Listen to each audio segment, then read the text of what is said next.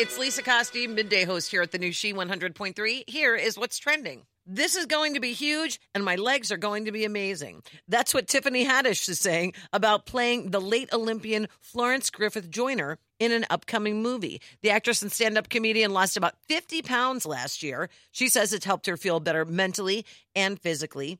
No title for the biopic yet, but Tiffany will produce it. Lisa Rinna is spilling the tea on Heather Locklear from when the two worked together on Melrose Place. The Real Housewife of Beverly Hills joined the show five seasons in, and she says Heather helped to ease her fears. She says it's never fun to be the new girl coming into a very popular established show. It's scary, scary, scary. But starting from the top, Heather Locklear could not have been nicer and more welcoming, which then sets the tone. I always felt very welcome there and really good, and that's all due to Heather. She says while they weren't best friends off camera, we were actors that worked together that really respected one another and allowed each other to have the space to play. And it was just a brilliant experience for me.